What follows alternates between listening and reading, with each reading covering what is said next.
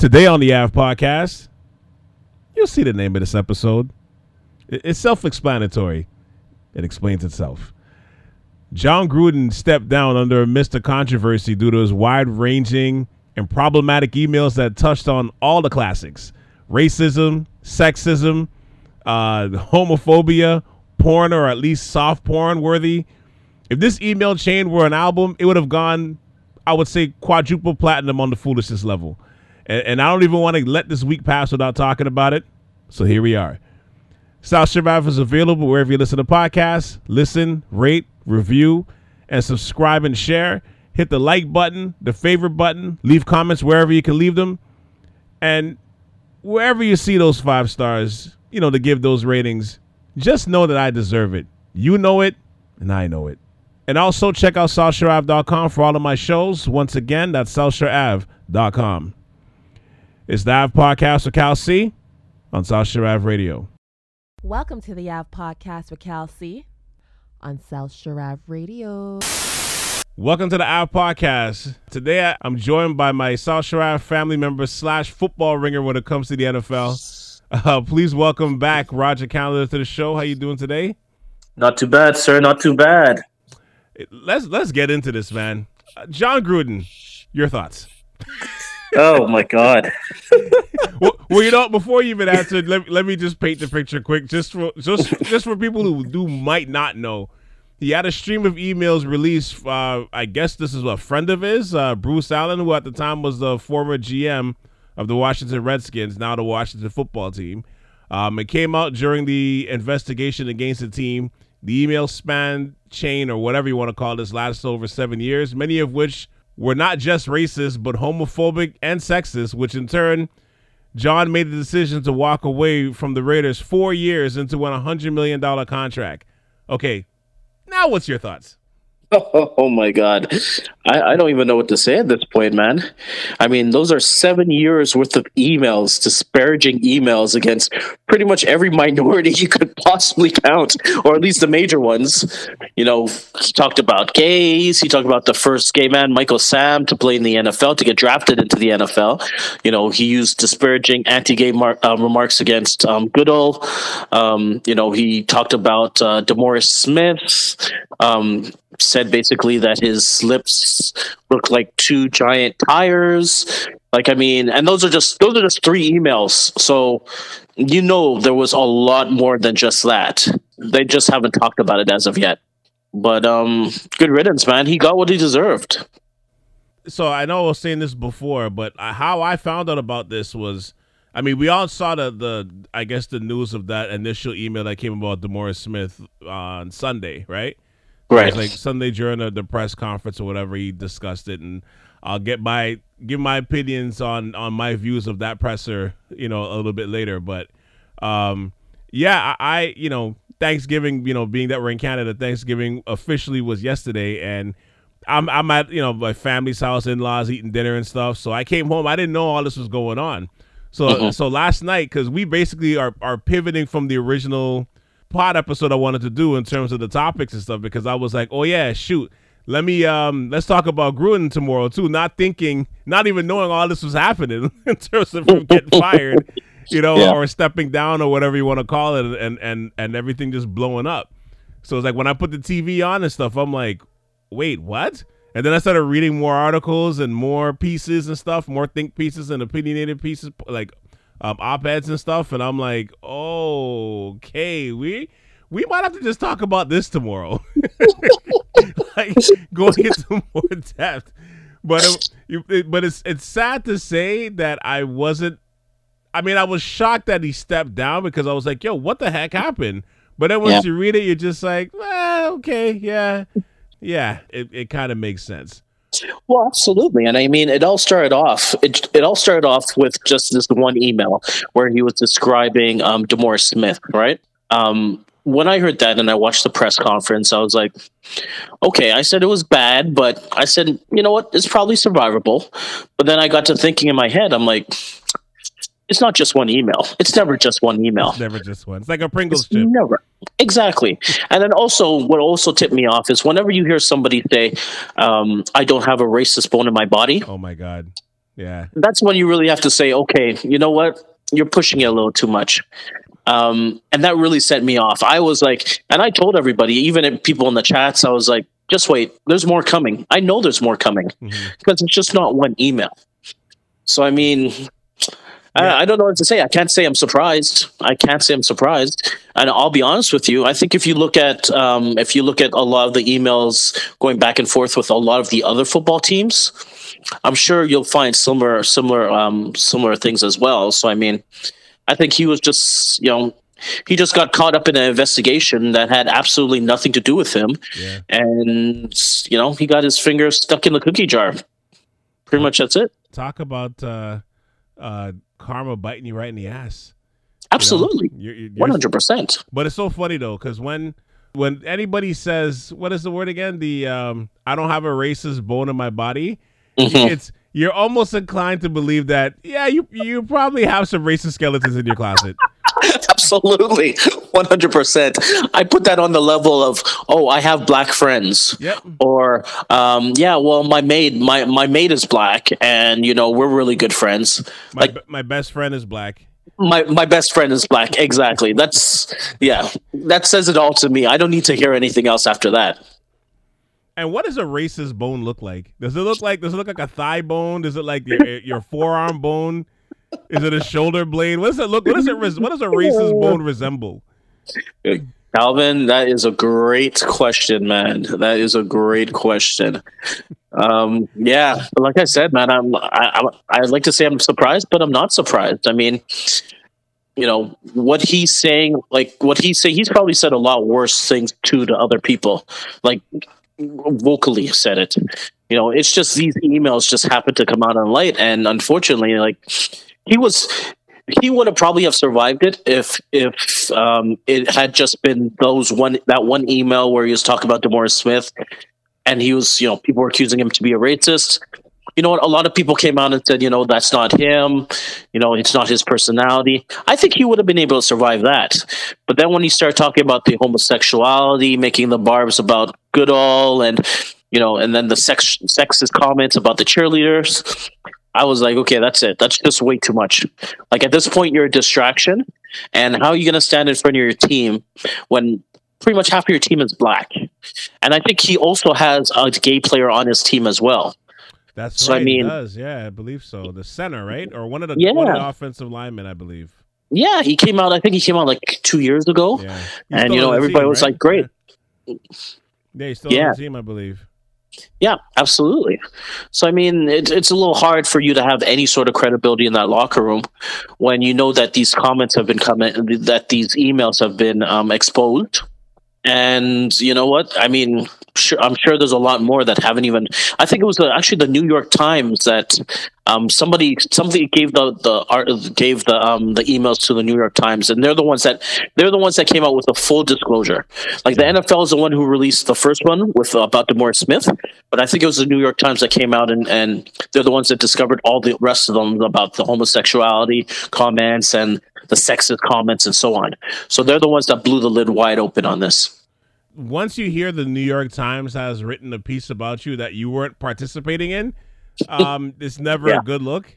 It's never a Yeah. good thing in life when when them, the Washington Times, any one of those papers come with if there's like an opt ed or just something when it's like, wait a minute, I never spoke to them. You're like, ah, shit. Call my lawyer.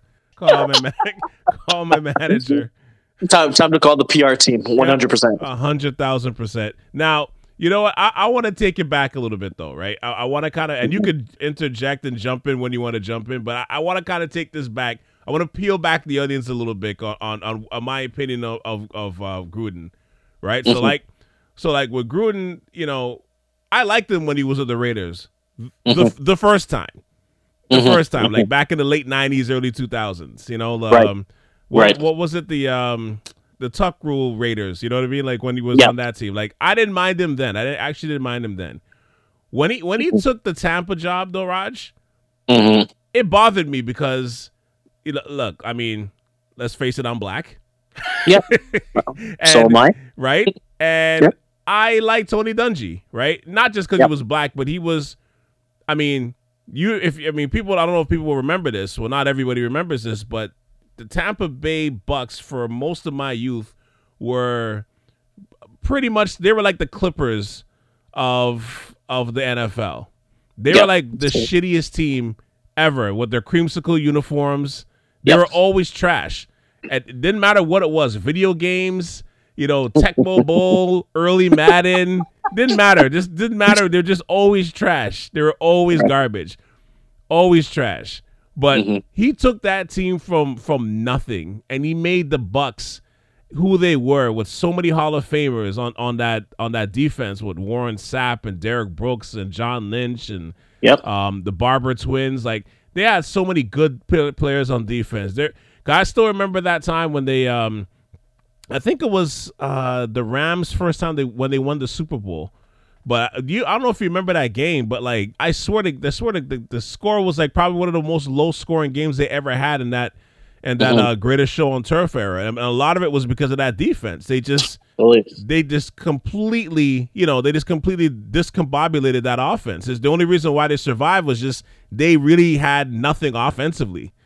Like they they just had nothing offensive to match up with them. But I I, I think I forget what the score was, but it was really low scoring. I, that, that I remember. And I think I remember the Rams getting like a fluke touchdown, and they ended up kind of just surviving that game. But it was testament to to, to Tony Dungy, right? Yeah, Absolutely. So when he was let go and and and Gruden came in and opened things up a little bit, and then they won the Super Bowl the next year, I felt bad for Dungy because you know you're saying this offline. He, he was like a year late, a year like Yeah. he got let go a year early, right? Yep. True. And, and Gruden, to his credit, you know, he opened things up a little bit offensively. You know, they challenged things a little bit. They weren't so conservative offensively, and they ended up winning the Super Bowl. The defense was basically untouched; it stayed the same. But right. Absolutely. but I also felt like I started feeling like I don't know. I I, I started looking at Gruden sideways, mostly because I felt like once he won, he really at that point it's like that Great White Hope thing. He really could do no wrong after that. you know what I mean? Like because I remember he had the moniker. He was Chucky. You know the scary, Yep. tough Yep. son of a bitch coach. You know with this whole tough persona. You know what I mean? Like nobody wanted to mess with Chucky. You know the short, the short coach. Meanwhile, I remember hearing stories about when he, he'd go into the weight room and he could and he could barely lift a plate. You know, he was he was struggling to even lift like half a plate of a plate, but he was like the toughest guy. Like it was comical. Like that was his whole persona. You know, Right. And, Right, and, right. and then I remember at one point he ended up being rated as as one of the I think it was the People magazine. Yeah, so it's People magazine. They come up with the most beautiful people in the world, and he made that list. And I remember Wow. thinking like, "Yo, what is going on here?" Yeah, those I'm like, "Yo, what the f- is going on here?" and and it's just you know what, but a large part of it, I didn't care about the you know about that that tagline of him being the most beautiful, but I just didn't like where things were going because you could see how the media was just propping him up to be on this on this pedestal as this like elite godsend type coach. And his teams pretty much and you can google this whoever's listening you can google this. The records of those of his teams pretty much after they won the super bowl they were very mediocre. Absolutely. One until he got fired right? Yeah. so it's like other, other than that year and you can say like yeah he basically was driving dungy's car but he never maintained it you know what i mean like he never did the oil change he never changed the spark plugs you know what i'm saying like he the, the transmission fluid was always running low like this is this is how we kind of treated the team afterwards they were always mediocre Absolutely. they were always mediocre. And then after that, he he gets Can, and then he gets the dream announcing job, which is Yep. Monday Night Football. Yep. And then shortly after, he was he was one of the highest paid announcers, if if not the highest paid announcer in sports. And don't Yeah. get me wrong, he was, you know, he was good. I, I'll give him that. He was good, but was he that good? He wasn't. He wasn't that good. No. No. I. You know what? I. I thought he was passable. To be honest with you. Um. I don't know. He he was uh, at the time when he first started off with the Raiders back in I think it was 1999. Like he was known to be a hard nosed coach. right? Mhm. He had that reputation. Um, you know, Tony Dungy, he basically he the year before, I think it was like 2002. Um, Tampa had a good team. They had a really really good defense, right? Yeah. They did go to the playoffs, but I'm pretty sure they got knocked out of the playoffs. Then um sorry gruden moved on to tampa bay he basically took over a playoff worthy team from tony dungy and he made some tweaks on the offense the offense still wasn't really that good to be honest with you They weren't. um they, they still had a no-name quarterback i think his name was like Shaun King or something that like that at the time No, it was um. Oh my gosh, what was his name? You, you know what? They replaced him uh, with um. Mhm. Oh my gosh, he, he he used to quarterback on um on Minnesota. I- wait did he play also on did he play also on the raiders it He- wasn't he jeff did. um he did. what's his name I'm gonna Google it while Shoot. you're talking. While Yeah, you're talking, I'm gonna Google it. Keep going. It's, it's going to come to me. Yeah. Anyways, um, so he he basically he took Tony Dungy's team. He made a few tweaks, and they won a Super Bowl, and good for them. Um, after that, though, um, if I remember correctly, they never made the playoffs. After that, Mm-hmm. you know, he took a cushy job at e, as E- at ESPN, as you mentioned, and I thought he was okay. I mean, I didn't think he was. He wasn't like Tony Romo. How Tony Romo kind of took over uh, the announcer job, and you know Romo's making like twenty million dollars. He was no Romo, that's for sure. He was okay, and I think it's because he's a coach, and obviously he has he has um you know he has really good knowledge of the NFL and how the different teams play and so on. Right? I thought he was okay. Um, I was really shocked when Mark Davis actually brought him back to the Raiders, and that contract that he signed, the ten year, hundred million dollar contract that blew my mind because I was like, this guy is straight off the streets. He hasn't coached in 10 years, and you're going to put him in charge of your team. Like, he was literally like, the best way I could describe him is. You know, instead of going with um, an MP3 player, you're basically getting um, a cassette tape, and you're trying to shove it into um, a CD player. hmm Like he's just old school. Um, Yeah, you're right. you know, I didn't think he would be able to relate to any of the players of today. Um, you know, he was he comes from an era where it's like, you know, college football, you guys do what I tell you. Nobody asks me questions. And you could tell even from the moves that he he made when he first came in. When he first came into the Raiders, what was the first thing he did, Calvin? He got rid of the best best um Khalil Mack, the, the best um, defensive end. I'm not sure. Is he a defensive end or a line? oh, that's right. Khalil Mack. Yes, he got his first thing was Khalil Mack. Khalil Mack was trying to get a, a contract. They were trying to renew him, and instead he decided that you know what, I don't like Khalil Mack. I'm just going to let him go. And I'm just going to reform the defense without Khalil Mack. And for two years, it was a huge, huge mess. I even remember that first year when he, they got rid of Khalil Mack and they traded him to Chicago about a month, maybe two months later, he said, "Oh, we could really need a pass rusher. Pass rushers don't grow on trees." That's what this man said. I remember that. and I, was like, remember "Are you flipping kidding me? You had the best pass rusher in the league at the time, and you basically traded him for like I think it was like two first round picks or something like that." Mhm. So And I mean, the first round picks ended up just being okay. Exactly. Yeah. Exactly. So he's done a lot of questionable things. And, you know, the Raiders, I mean, the Raiders are having a good season this year. Um, but I mean, to be honest with you, I think the Raiders are kind of overrated be- just because of the talent that, that they played against. Yeah. Aside from this year, they haven't had a really good record in the past couple of years. They haven't even made the playoffs in the past four years where he's been the coach and he's basically been getting rid of players, bringing players in, and it's it's a mess, man. It's a mess. Personally, I think this whole thing, I, I think this whole, um, you know, this whole incident with the emails, I think it's a blessing for the Raiders. Um, I think that they do have a good team, but I just think that they need a better coach, and being able to get from underneath that. 10 year, $100 million contract. I think it's a blessing for them, man. I think Mark Davis is, you know, doing his little doing his little jig right now because he's like, this wasn't working, but I'm locked into a 10 year contract and I have to pay this man. And it's like now he has the opportunity to go out there and get a real coach, get somebody who could actually coach his team.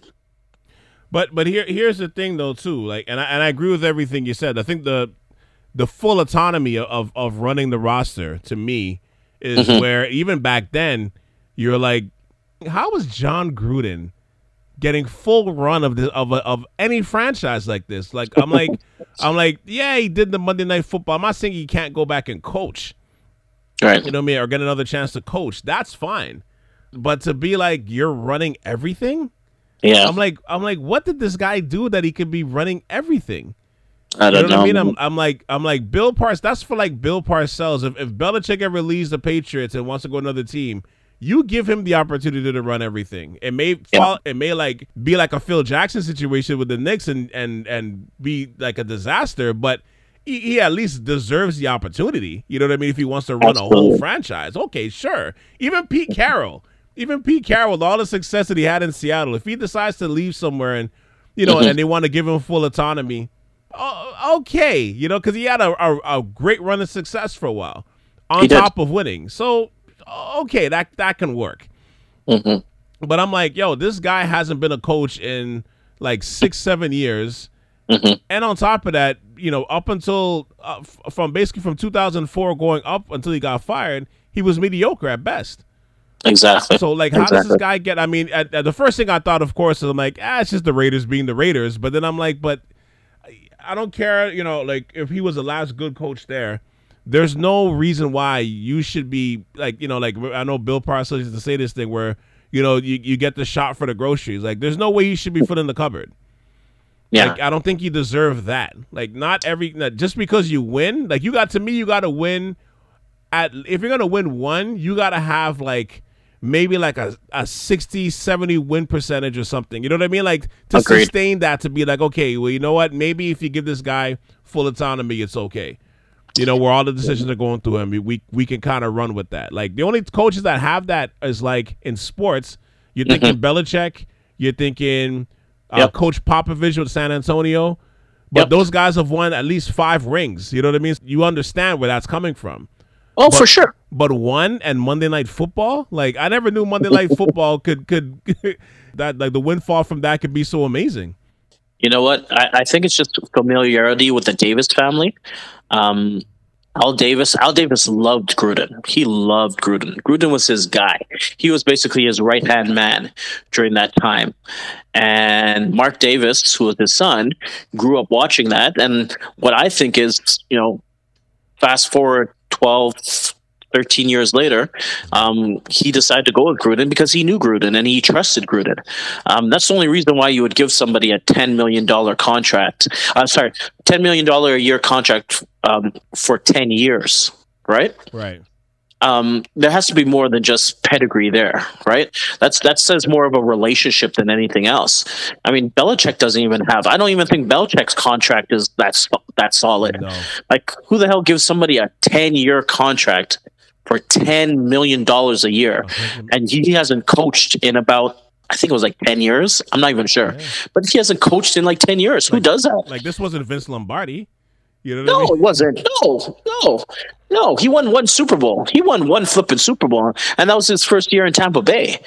Um, But aside from that, it's not like he doesn't have the pedigree of the Belichicks um, or um, you know of the the Belichicks of the world, or um, you know even the Popovich, Coach Popovich. Nothing like that. So I mean, that just screams to me like familiarity, maybe even a little privilege there. You know, he knew the right people. He was part of that family. He was probably whispering in, in Mark Davis's ears for years about possibly coaching the team. And then the opportunity arises and he took it. Now it's funny because you the, the one where you just said there a little bit of privilege. I would remove the word little and replace it with lot Yeah. Yeah. or or a lot because you know it's it's interesting because yeah like and I get everything you're saying. I get that in terms of him being the coach of the team. I get all that. That's all that's fine. You know, as and as we know, like in sports, a lot of this stuff is relationship based, right? If you have a great relationship with an owner or somebody that's running a team, there's a good chance you could probably get in there if you want to get in there and go that route.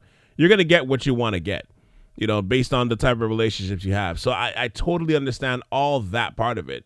But running the whole team, you know what I uh-huh. mean? Like, and, and that's the thing that comes with power and privilege based on how he was propped up for the last decade and a half before that.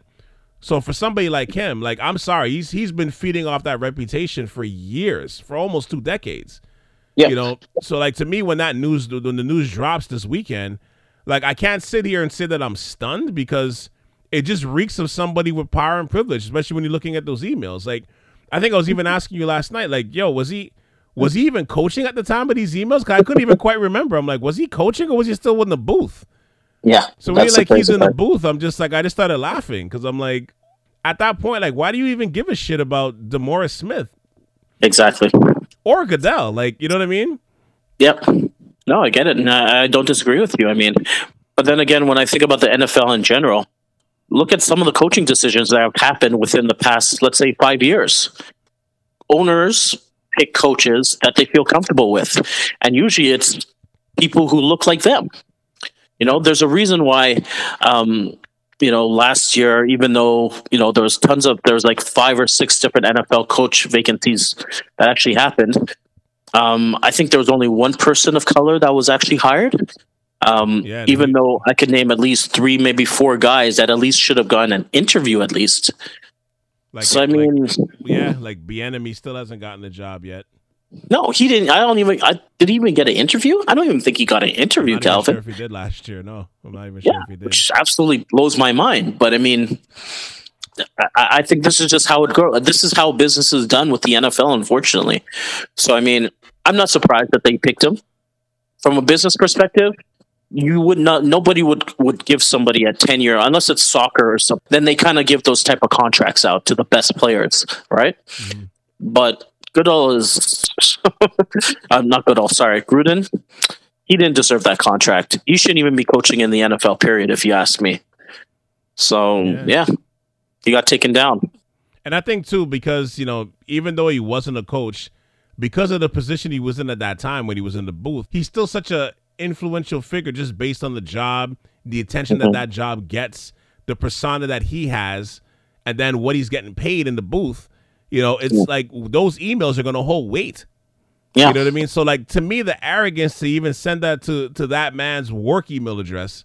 I Mhm. mean, and for that length of time too, like for for you know for the course of seven years, it's it's comical. Like, I mean, I, I listen. I'm sure there's there's worse thing that's been said in other areas, but like just for like work etiquette 101, like even if like I know Roger, like me and you are gonna have a private conversation. I'm not gonna send that to your work email address Of course not. like you have a Google account, you have a Yahoo, you might have a Hotmail still. I don't know, but but just but you know what I mean. But we're gonna if we're gonna have these kind of conversations, whatever the conversation is, once it's past a certain level of etiquette that you want to get in your in your work email, you know we're we're gonna have that on our private on, on our private email. Like it's it's just simple etiquette. Like you know, just don't say wild shit on that. Like I'm not gonna say wild. I'm not gonna say wild shit on your work email address.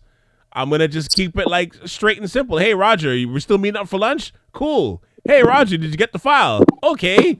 You know, can you get this appointment for me? Okay, cool. You know what I mean? Yeah. I'm not gonna talk to you about like, yo, you, you saw that Instagram chick on? Oh my god, on the shade room? We're not gonna talk about that. yeah, you would think that would be common sense, common sense, Calvin, but common sense is not so common. And um, he obviously thought like it never even crossed his, his his mind that he would ever get outed for something like this. Even though in the real world, somebody would not be sending those type of emails through their business email. They wouldn't. They wouldn't because most people have more common sense than that. But um, you know what? He he thought he was invincible, and unfortunately, now he's out of a job. Rightfully so too. Yeah, and No. and, and it's funny because on the other side of the, of this of the coin too, right? You know, we're all opinionated, right? And we all have things that we say about other people too. It's just that's just the way of life. Yeah. But if if people can get nabbed on the things that they say in chat groups or, or emails to their friends, everybody in society should be scared. Absolutely, one hundred percent, You know what I'm saying? hundred percent. we should all Yeah. be scared. You know, and, and and don't get me wrong, like the emails, like in terms of losing your job or, or getting reprimanded on, on on your emails, that's been happening for a while now. Like I, I Yeah. there's a story that um I used to live next door. Um, my next door neighbor where I used to live, just probably like early mid two thousands. Um, he was applying for a job, right? Um, He was applying for this job. He was still in university. He was really smart guy, a really smart kid at the time, you know. And he was um, applying for this job, and he sent this email, you know, sent this, you know, did the interview and stuff, and gave them his email address or what have you, right? So I think he might have forwarded his resume, whatever, right? Actually, Okay. so let me rephrase that. He didn't even do the. I don't think he did the the. I can't remember if he did the interview or not. But either way, um, the person who received his email, right, for this resume, sent the email coworker, right? Saying, "Look at this ghetto dude right here because of his name," not realizing his name was still was was still CC'd. Oh wow. And ended up, Big making, no-no. yeah, ended up, and I think they got. I don't know if they ended up getting fired, but I know they Mhm. definitely got reprimanded because um, it ended up being like on on the news. It ended up being on on the Toronto Star. Like Wow. it ended up being like a whole big thing. So imagine like you know somebody's, you know, you send a you you send a resume in for your job, and then you're getting a response back, and it's like, look at this this Guyanese bastard applying for this job. he thinks he's gonna get in here, and you're like, um, wait a minute, I don't think this is supposed to be meant for me, dude. Calvin, I put that on the same level as somebody watching porn on their company on their company laptop. Yeah, basically. Like, come on, man. Come on. You know somebody's going to be monitoring it at some point in time. Like seriously. But once again, it's that privilege, you know. He felt like he could say what he want, whatever he wanted, and he didn't give a shit. You know, if he had if he had any sort of common sense at any point, he would have thought, you know what, let me send it from my personal email to his personal email. Right. But no, no, he he thought that there was no possible way he would ever get caught. So you know, he said some horrible, horrible things. And you or, know what? Or, I- or to to even be more frank, Mhm. like not even the fact that he was gonna get caught. Like he just figured he was big enough that even if Yeah. he was to get caught, it would just get submerged. True, Right. true. because True. you know and, and that's the thing too like it's it's a scary space to be in when you're high profile. Like you have to understand you can't say anything to everybody on, on any platform and not think it's going to come back on you. You know because, because to me in this in this business especially in the sporting business public opinion affects the bottom line. And for a man to walk away Yep. when he's still owed like basically 60 plus million dollars tells you Yep. everything right there Agreed. I agree completely. I mean, lo- look at the whole cancel culture that's going on right now. People are pulling up emails from people or text or or tweets yeah from like 1999, 19, well now, 1985. like it's ridiculous. It's absolutely ridiculous. But when you're a public figure, you always have to keep that in mind because at some point in time, somebody might go back and and look at some of your stuff and they could possibly bring it up. Not to say that this is a case, I think this is a case of cancel culture, not at all. Um because like I said, his email spanned seven years and it wasn't as if it was a tweet or anything like that. Um, I think it was just, you know what, you did something really shitty, talking about talking about the NFL, talking about Goodell, talking about the first, you know, the first gay man to ever play the NFL. It came out, and now you're toxic. You're toxic. If they had kept Gruden on, if the Raiders had kept Gruden on there, literally for the next three to four weeks, all they would be talking about is Gruden's emails oh, yeah. nothing about the team. He was a huge, massive distraction, and that was one of the main reasons they had to get rid of him. only to me because the one of the questions I was going to ask you is, you know, but you kind of answered it already. Is that do you do you think that um, he still would have kept his job had it only been about DeMaurice Smith and his big lips? You know, like that that was going to be one of my questions, but you know, Mhm. I, I think we we both know the answer to that. I, I think the answer Yeah. is sad, but it's yes. Yep. You know, Yep. because because to me, like o- only to me, obviously, I, only when it went to the homophobic side and the homophobic comments did it get him and you know get him the axe. Because Yep. to me, in this day and age, talking negative about about the LGBTQ community, it gets Yep. you canceled. It gets you Thanos. Quick, You get- you get Thanos. one percent, quick. One snap and you're gone. And it's actually funny you mentioned that because over over the weekend, last weekend, uh, my wife and I sat down and we watched The Closer, um, the new David Chappelle um, stand up comedy show on Netflix. Right, right. and this is something he specifically addressed. Um, one of the things that he mentioned was that he was very impressed with the LGBTQ community because they've had so much movement in the past couple years, a lot more movement than the black community. Yeah, Like you cannot say something that's homophobic, um, that's you know about a trans person without getting canceled and being basically you know blacklisted from every party, every show, anything basically out there. So Was I surprised that this was kind of like the straw that broke the camel's back? No, not at all. I think he would have been able to survive if it was if it was just a racial aspect of it. One hundred percent. You know, because there's a lot of racists out there, and basically his friends came out and they said, "Oh, he's he's not like that, and that's not the the Gruden I know," and blah blah blah blah blah. Right? Same old bull, bullshit. But then, when those second set of emails came out, where he was talking about and saying how queers shouldn't play in the NFL, I knew at that point that was it. That's it. He wouldn't be able to survive that. He would not be able to survive that. And that's something that David Chappelle brought up. You know, he yeah. says he he says it, and a lot of people don't like it. You know, and they're they're trying to they're trying to cancel him right now for it.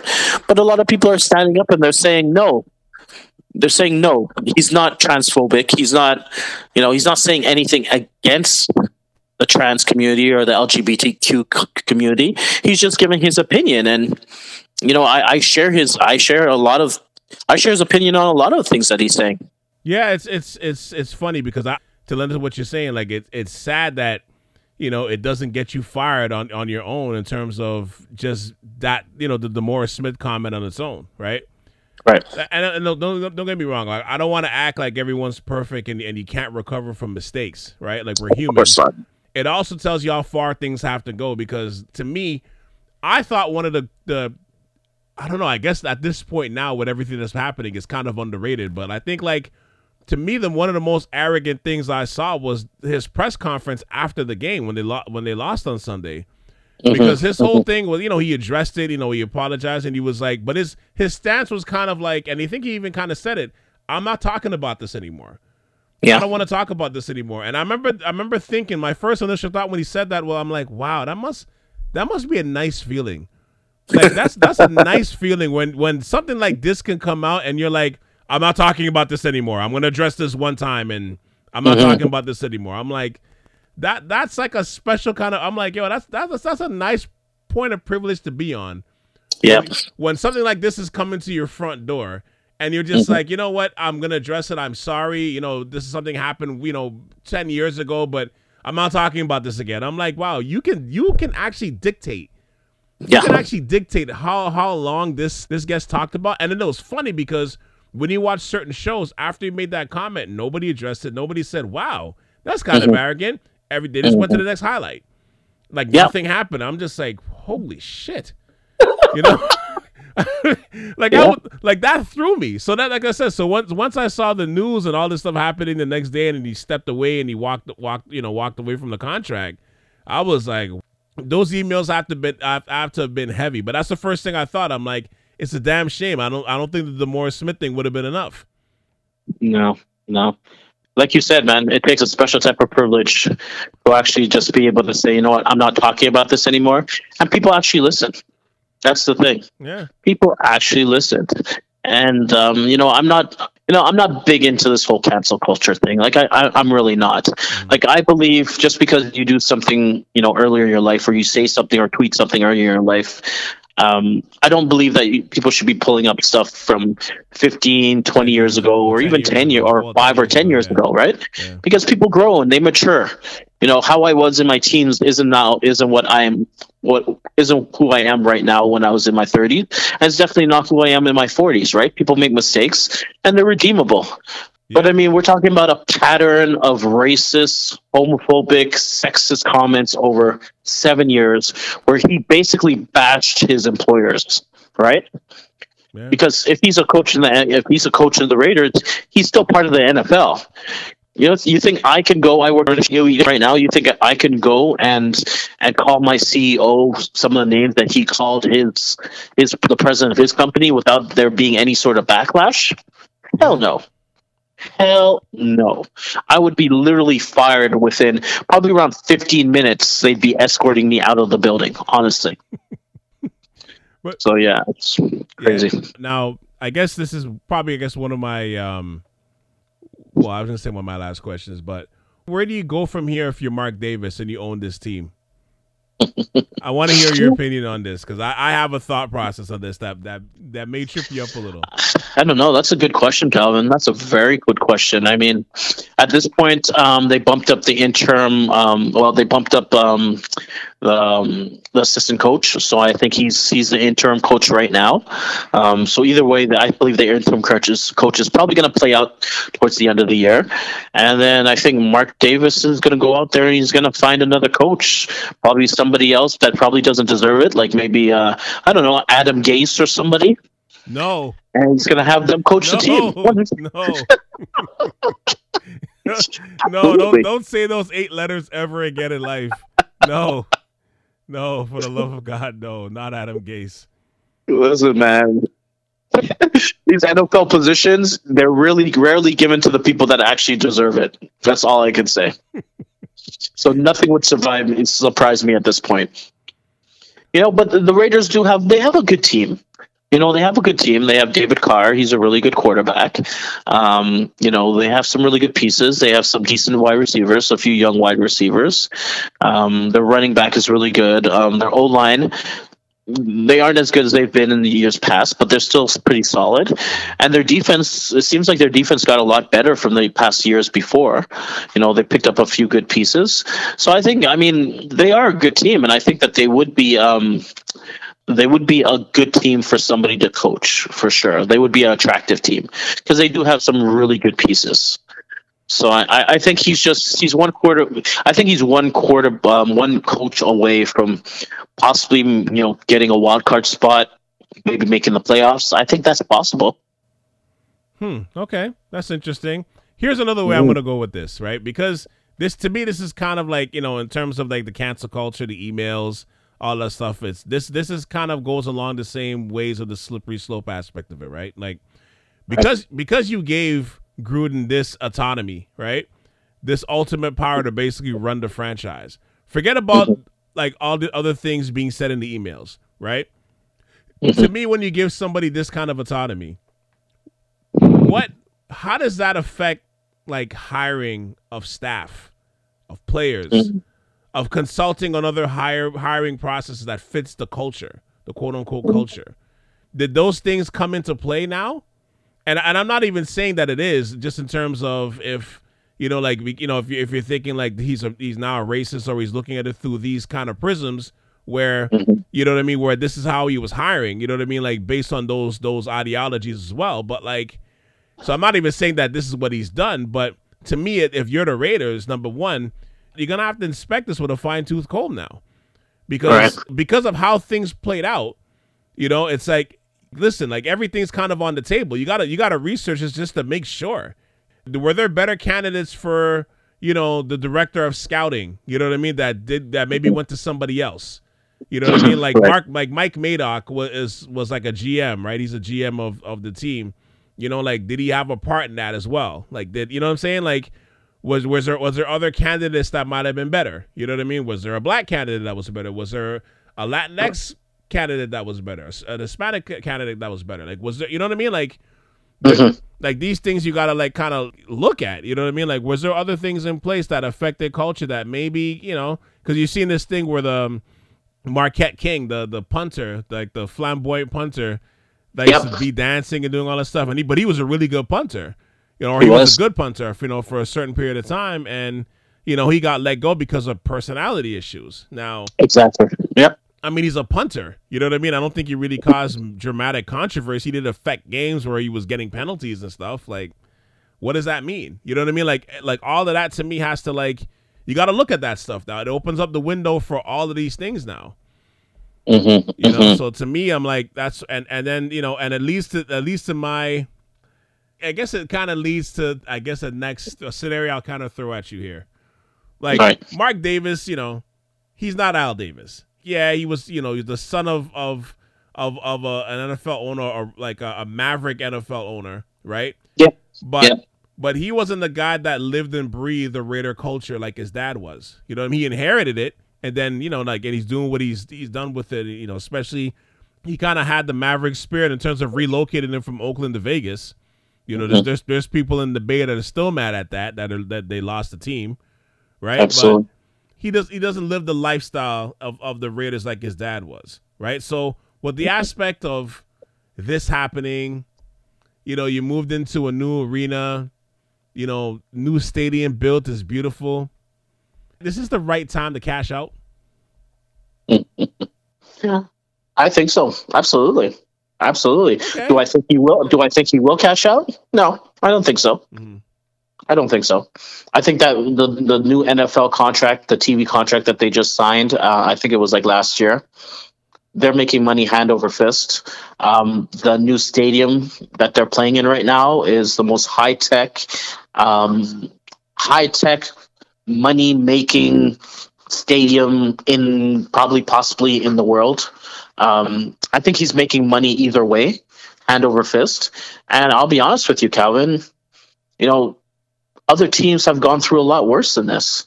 I mean, look at look at Houston and their racist owner. They're basically playing Deshaun Watson. How much was it? $35 million, I think? 34 $35 million? Just been on the bench right now. To stay home. He's not he's not even he's no. not even dressing for games. Like he's literally home. He's literally at home watching TV, getting paid $34 million a year. Or I think it possibly even is higher. Right? Mm-hmm and management doesn't want to trade him. He already told them he's not going to play. So they're literally burning through money. And they've put together a patchwork team, which, to be honest with you, they're playing a lot better than what I expected. So I'll give them that. But they're still one and four. And considering like that GM still has a job, blows my mind. And then with all the stuff that's gone on within the past couple years with the racism and everything, like I mean, I, I, think this is survivable. What I'm trying to say is, I think it's survivable for Mark Davis. I think he just needs to find a clock. he just needs to find a he just needs to find a good coach, and I think they'll be okay because at the end of the day, you know, Raiders they're playing in the LA market, and with the new TV deal and everything that's going on right now, the West Coast market, not the LA market, because they're in Vegas, right? Sorry, the, the West Coast market. Yeah, I apologize. The West Coast market. I think they're making money. He's making money hand over fist. So I think he's good. Well, and like I said before, there's a lot of teams that have gone through worse, and they're still around. Oh, oh yeah, in terms of him, like in terms of the PR hit for for Mark Davis, he's fine, and that's the I'm that's not the reason why I'm saying that. So mm-hmm, mm-hmm. the reason why I'm saying that is because when he inherited the team, you know, we have this perception that every owner is a multi-billionaire. He was right. not that. He wasn't even close to that. Right? Mm-hmm. Like when when when the, when he inherited the team, they was he was not close to being a billionaire. Like whoever's listening, if you Google the story about how they moved to Vegas, it was almost like a. Let's just say he basically he basically Mr. Magoo his his way to Vegas. if you read the story about like the, how they got the stadium approval and all that stuff, it's like he yeah. pretty much Mr. Magoo his way to, to Vegas. Like like to the point by the time he was done, they're like, how the f- did this guy pull this off? He don't. I don't even think he realized what he was doing, and and it's like he he, he got a world class stadium out of this. The team got to move, and the yeah. value went up, and yeah. it, it, and it had nothing to do with his with his genius. Let's let's put it that way. you know, so right. so be, so because of where the, the team is valued at now with this situation, like that, that's I'm like. I mean, I guess it probably makes sense to, to say what to do what you're doing in terms of uh, to say what you're doing in terms of, you know, just getting a new coach and trying to you know restore the culture and everything else. But I'm like, considering the fact that you were not at the time that when the approval and stuff went to to um you know to get them out of Oakland and uh to move to Vegas and everything else. Not to say they were going to be bankrupt or anything like that, but like you were, they were starting to run out of money. All right. Like, like, like even with the Raiders, like people getting paid and stuff, that was that was an issue.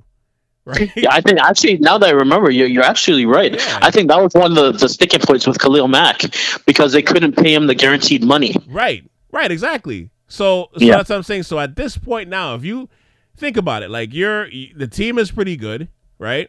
The the Raiders has that the brand on you know like they're they're one of the best brands in sports in terms of even though they're they're kind of rogue or what have you, they're still they're still the Raiders.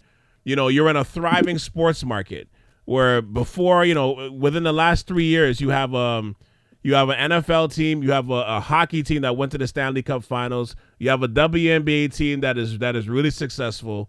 Um, you know, there's talks about uh, having a baseball team move there. There's even mm-hmm. talks at some point. you know, maybe within the next 10 years, there may be a basketball team there. And then on top of that is Vegas, right?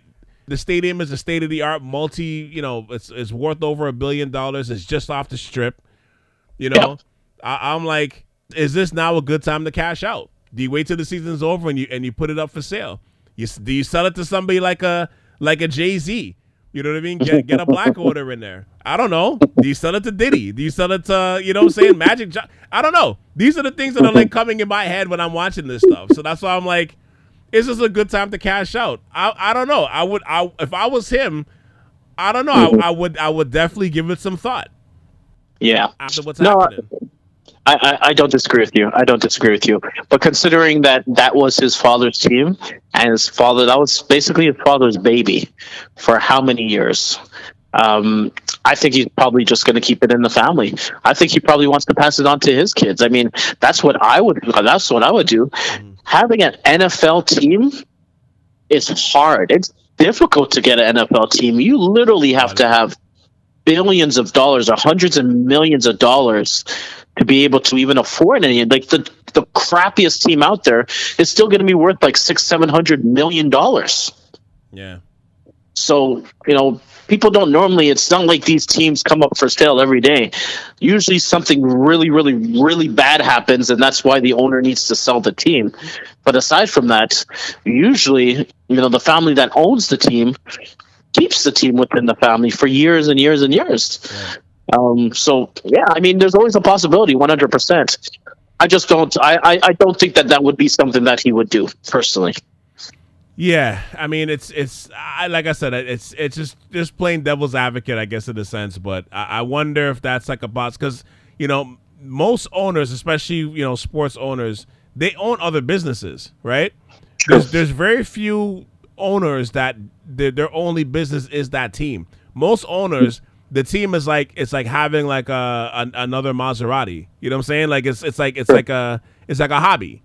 You know what I mean? It's like most most guys they're they're not the only family I can think. I mean, there's a few in sports like you know, case in point the um, the Lakers because the Buss family that's all they do. Like right, right. The, the, the all the siblings that own the family, like they just the Lakers are their business. You know what I mean? But the Lakers is one of the most profitable and and large, you know, sport brands in, in all of sports, right? Yes, so, absolutely. So they can, you know, so you can you can actually just live off that alone. You know what I mean, and just be fine. Mm-hmm. But and I mean, and I guess the Raiders, in a sense, because of the name Raiders, no matter, and if they've moved multiple times, you know, since we've been watching football. But oh, absolutely. But like the the name, the the brand is still sustained. You know what I mean? Like you still have diehard Raider fans that are never going to go away, and and and they travel. It's large. You know what I mean? Like it's. It's it's, a, it's a major thing. But I'm just like because you weren't a billionaire prior to this, and like and as you were saying, you know they they could barely pay Khalil Mack. That was probably that was one of the reasons why they got rid of him. Mm-hmm. You know mm-hmm. when you when you're looking from that aspect, I'm like, hey man, here's your chance to be a billionaire. Yep. yep. So, yep. You know what I mean? I'm like, I don't know. It's something I would definitely be like, you know, talking to with my partners and you know my family and that kind of stuff. Not saying I would do it, but uh, I mean, yeah. but to say that you would be ignoring this right now, I think, I don't know. I, I think that's kind of crazy. Just because, yeah. again, you're, it's not like you know I, I have an app company. I own Twitter. You know what I mean? I own Instagram. I you know I own uh I own Google. I own you know what I'm saying? Like there's not something like that. But you're right. At the same time, it, it is so hard. Even those multi-billion dollar own um you know billionaires and and I mean think about this, Roger. Okay, let me let me throw another scenario at you. Right? Everything you right. said is right in terms of prestige, in terms of your daddy, you know, like own the team and you want to keep it in the family, you want to pass it to your kids. All that's great. What if Jeff Bezos calls you? yeah. yeah. Because yeah. because what if because what if he offers like 5 billion for this team? Do you say mm-hmm. no? And the reason why I say that is because for somebody like Jeff Bezos, you know, Amazon you probably made that in a day. Oh, absolutely, one hundred percent, one hundred percent. He makes millions of dollars a minute, so I would, yeah. So, so that's what I'm saying. So if Jeff Bezos calls you and just says, "Hey, hey, Mark Davis," or "Hey, Roger," um, mm-hmm. I know this is a this is a family run business. I got five billion dollars. Take it or leave it. yeah. Hey, you know what? Because, because everybody everybody has a number in their head, Calvin. Everybody has a number in their head. Well, well, the You reason know- the reason why I say that again is because you know not just the fact that he you know he's never been a billionaire in terms of Mark Davis, but five billion, six billion dollars, the Raider name still means something. You know what I mean? So this Right. is this is not like the Houston Texans. Like the Raider name still means something. Mhm, You know, mhm, so mhm. If he decides to sell the team, he's getting top money. It's kind of like Donald Sterling with the Clippers. Because of, Right. I mean, don't get me wrong, the, the Clippers did not have a name. The, the Clippers' name for the most of their history was terrible, but because of the market that they were in and the, and the type of team that they had that was finally like successful and exciting, you know what I mean? It was like must see TV for you know for Blake Griffin and and and, uh, and Chris Paul and DeAndre Jordan and all the exciting players they had on their team. They sold it for two billion dollars Mhm. which at the Crazy. time was like completely unprecedented. You know what I mean? Like, so, Yeah, like, so everybody's value went up because you're like the Clippers is historically one of the worst teams in pro sports, and they just sold for two billion dollars because they live in L.A. Yep, You know absolutely. I mean? So, so that alone drove everybody's everybody's market up, right? So, and I mean, and and the, and the, the guy who bought it, who took it from them. I mean, Roger, that that guy bought the team from with with uh, with no help. He bought that he bought that cash. Steve Ballmer bought that cash. He's building an arena for um, for the Clippers that should be ready in a few years. Cash, no taxpayers' money, straight cash. So Yeah. this is a situation where I'm like, if you decide to like put a feeler, like if I was him, I'd wait to see how the season goes. If they make the playoffs, God forbid, it's even better. Like at that point, I would I would like field secret offers and say like, hey, would a Bezos was would you know the guy who owns Google shit? Would Mark Zuckerberg be interested in the team? Because it's the Raiders. No, I, I hear you, and uh, I can't disagree with anything you said. Um, what I can tell you is I just I just googled the network of Mark uh, the net worth of Mark Davis, and he's worth five hundred million dollars. It's a lot. Uh, it's a lot. It's nothing to sneeze at. It's a lot. I'm it's not it- like he's I'm not a rich man right now, I'm- Calvin. I'm, I mean, make- I'm making it sound like he's worth like eighty thousand dollars. I, I know, I know, I know. five hundred million dollars. A lot of it was inherited from his father, and yeah, he's you know he's obviously the owner of the team as well, right? You said a lot So- of it, all of it. Yeah. Oh, absolutely. So I mean, I don't know.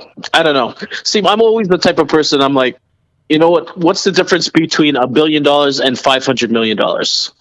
You're rich as shit already. He probably has his own island. He probably has his own jet. He probably has all these things, right? Right. So I mean, yeah, you could sell the you could sell it and make you know another 1.5 billion dollars probably, Or four, or four billion.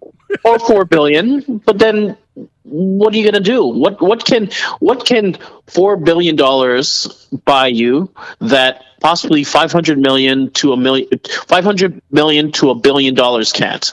And that's always what my thinking is. And don't get me wrong. People do think differently, and I know with rich people, they're on a completely different vibe because they just want to get richer and richer and richer, and usually that's how it goes. But in my head, I'm like, I don't know, I don't know.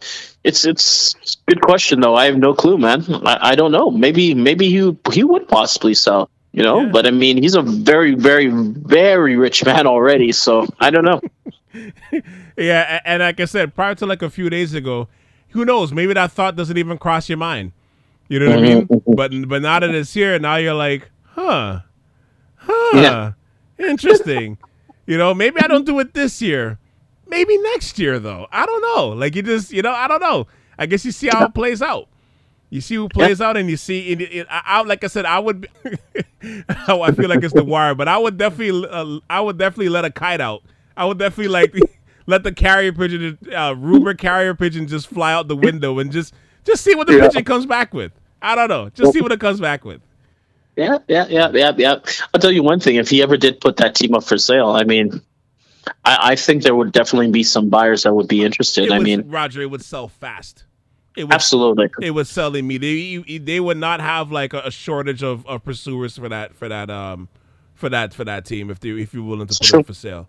Especially because where they are right now and how Yeah. Vegas is picking up, especially in the sports market. And then again, it's because Mm-hmm. it's Vegas and and Yep. uh, and gambling is changing and all that stuff in Yep. Vegas. Betting is changing and stuff.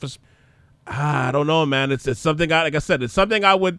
I probably would have never thought about prior to. I really truly, Roger. I probably didn't think about this until about a half hour ago. But but it just came to mind when we are talking. I'm just like, you know what? I don't know, man. Like this Gruden thing might present more opportunities than me just not paying them. You know. hey, hey, that's that very well might happen, man. That very well, very well might happen. Now, my here's here's my last question. I, I guess this could end on a funny note, but um, and I can't believe I'm even asking this, but where where does Jon go from here? That's a good question, man. Um, maybe he starts a podcast. I don't know. Um, I think he's toxic right now, so he'll probably disappear. I can't afford disappear. him. I can't afford him. Sorry, go on, go on, Raj. I can't afford him. Go on, go on. I think he's probably going to disappear for a year, and then he'll pop up doing some sort of podcast or something. Um, I don't know. Like he, he's toxic right now, but just because somebody toxic now doesn't mean that they're going to be toxic a year from now, right? Yeah. Like, so I mean, he's. I'm sure he has a lot. He knows a lot of powerful people, and you know, I can't. Like, it's possible he could. He could possibly do some comment, uh, commentating somewhere down the line. You know, three, four years down the line, somebody will give him a job because that's usually how it goes, right? No, no the U.S. the U.S. loves, loves, loves to put their their stars on pedestals and then take them down and build them right back up again. They love a comeback story. So you know, great point. I wouldn't be surprised if he gets an opportunity somewhere down the line to do something else. I don't think he'll be a coach again. Yeah, um, I, think, I, think, that's over. I think that's over. Because even now, I mean, based on his age and the success that he was having so far, it was outside of the contract, take away the money it was sketchy to say that he was having big success coming back in the second go around mm-hmm. anyway.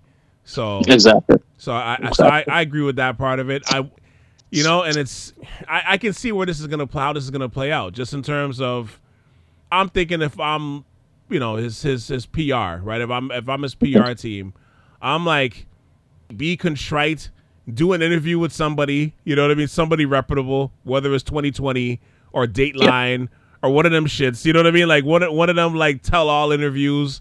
You know where, where you're showing contrition and you and you're being contrite. Um, you know, go go to some like racist and and and you know and homophobic classes. You know what I mean? Like seminars to like you know better your. You know what I'm saying? Like you you can see where this could kind of go. You know what I mean? and, and and then you know you you continue to be contrite, and then in about a year or two you're mm-hmm. you're you're doing uh you're calling the games for the Lions. You know, you're mm-hmm. you're on a you're on Sirius XM. You know, you you yep. pop up on somebody's show, you're doing that analysis, you still show, hey man, you, you still got it. You could you're still a good analyst and you're still being contrite. All of a sudden, you know, yep. two two years from now, or, or you know, within the next five years, you're gonna be driving in our car, and you're like, hey, you know what? Put it on the Jon Gruden uh, uh, Sirius XM radio station because he owns the station. No, no, no. Notice I didn't say show. Notice I didn't say show. I said station because he's gonna own a station. Like you can see where this this is gonna be coming down the line. So I'm like, ah, I don't know, man. It all it all makes me a little sick. Calvin, he's white. He's a white male in America. He'll always there'll always be a job for him. Sorry to say, but there'll always be a job for him. And the last thing that I'm gonna say about this is I'm a big fan of Master Chef. You know that cooking show? Yeah. Right? Huge fan of Master Chef. So I was watching it this season and who popped up on there? Paula Deen. I don't know if you remember Paula Deen from a couple years ago. I think it was about a couple years ago. Oh, I do. Um, I do. She was she was notorious for having those parties, um, anti antebellum parties in Tennessee, where they'd have the black maids and the black servers, and then she made she obviously made some very racial remarks, and she was blackballed. She was canceled. She was canceled. But you know what? She's back two years later, she's back. So it's all about who you know, and if you give them give people enough time to forget, it is possible to make a comeback. And I wouldn't be, surprised if if he doesn't make a comeback in a few years. Yeah, and, and, I mean, right now you're seeing like you know the the the the cult the, the cancel culture modus is in full effect. You're seeing it already in terms of uh, mm-hmm. he got his name removed from the the Buccaneers Ring of Honor. You know, I saw that. Now, yep. now, players are saying stuff about him, like you know, his, his, his, he's not needed in the league, and I'm like, it's sad to say. I just keep thinking, mm, we'll, see. we'll, we'll, we'll, see. I just I just have this thing like he's gonna come back because just because of the pedestal that he was in. Like, like I said, if you if you're running his PR, you know, you show contrition. You know, you you, you, you do the work as they say, the quote unquote do the the, the work. Like I yep. said, you know, it, it could it could go from having you know being on a show to owning a, a your own radio station on Sirius XM. Absolutely, one hundred percent. Right beside 100%. ESPN style. You know, like like you can you can you can kind of see the, the the the like the road to this already. You know what I mean? I'm just I'm already shaking my head. Absolutely, and look at the circles he's he's hanging out with. I mean, you know, he's he's rubbing rubbing noses with um, um, the Davis family owners. Um. I'm I'm sure like he, he knows all the ESPN ESPN um, sports analysts. Um, you know, this guy's been a coach. He's been in the football league. He's been in the football league around the football league years. for probably over yeah. thirty years, possibly even longer than that. Yep, yep, so I mean, somebody's going to give him a shot for sure. Yeah, it's just they just got to wait and they got to sit tight and they got to let everything blow over. I mean, that's just how it works. I mean, it's just how it works white and American guy, a white a white male American. He will be back. Trust me when I say that. You know, this guy will probably go off to Europe somewhere. You know, he's already got forty million dollars inside of his bank account from from Raiders Nation. He'll go somewhere. He'll you know buy him go chill on an island somewhere for the next year, and then come back, start a podcast, and in about two three years, he could possibly be you know an analyst they'll, they'll be bringing him in part time to give his analysis of football again, and you know, or he'll start off with college and then move back to the NFL. They love a comeback story. He'll be back, one hundred percent. That's almost a guarantee at this point. Absolutely, one hundred percent, no doubt about it in my mind. You know, Americans have very small memories. I'll tell you that much. Well, on that note, this is very sobering, but let's wrap it up right now. Uh, so so um so yeah. So what we'll do is that you know next week we'll do the show that we were supposed to do because every I want to do it every quarter, or at least every third uh every, third of the season to to do a, you know like a wrap up of where we see the league so far. At least I want to do that this year, not including the playoffs that we do every year. So um and the Super Bowl breakdown and stuff. So um that was a show that we were supposed to do prior to this. So um, I, I, say yeah. We, if, you know, if, if, it's all good with you, is come back next week. We do that. We do the show that we were supposed to do before Gruden came and uh, and blew up everybody's uh, everybody's news news uh, newscast and everything else. Right. So. Okay, no problem, man. I'm down. Anytime you're ready, just let me know, man. Definitely. All right, sounds good. But thank you for hopping on the Av once again, as always you know, it's a pleasure. You can pour your own juice now, which you've been doing for a little while. I wish you would refill back at least a Minute Maid back in the mug, but it's all good. We'll get to that later. That's another time. Another another uh another thing for another time, I guess. Sounds good. Thank you for having me, Kelsey. Always a pleasure. Thank you for tuning into the latest episode of the Av Podcast. And thank you to Roger for hopping on this one. And like I said, he'll be back on with me next week to break down the first third of the NFL season. Look out for that one at the end of the week. Now, we got a lot of episodes coming at you with respects to the start of the NBA season. For starters, I have a new episode about the most intriguing players of the season. That episode will be out tomorrow, a Saturday special. And then the annual conference previews, which will be out on Monday and Tuesday. And I, I can't wait for you to hear them already. um, you can catch them all right here hit me with that five star love. Listen, rate, review, subscribe, leave comments, and check out my website on for all of my shows at southshoreav.com. Once again, that's southshoreav.com. For Roger Calendar, this is Cal C, and you just tuned in to the Av Podcast on South Radio. Until tomorrow, peace. We out.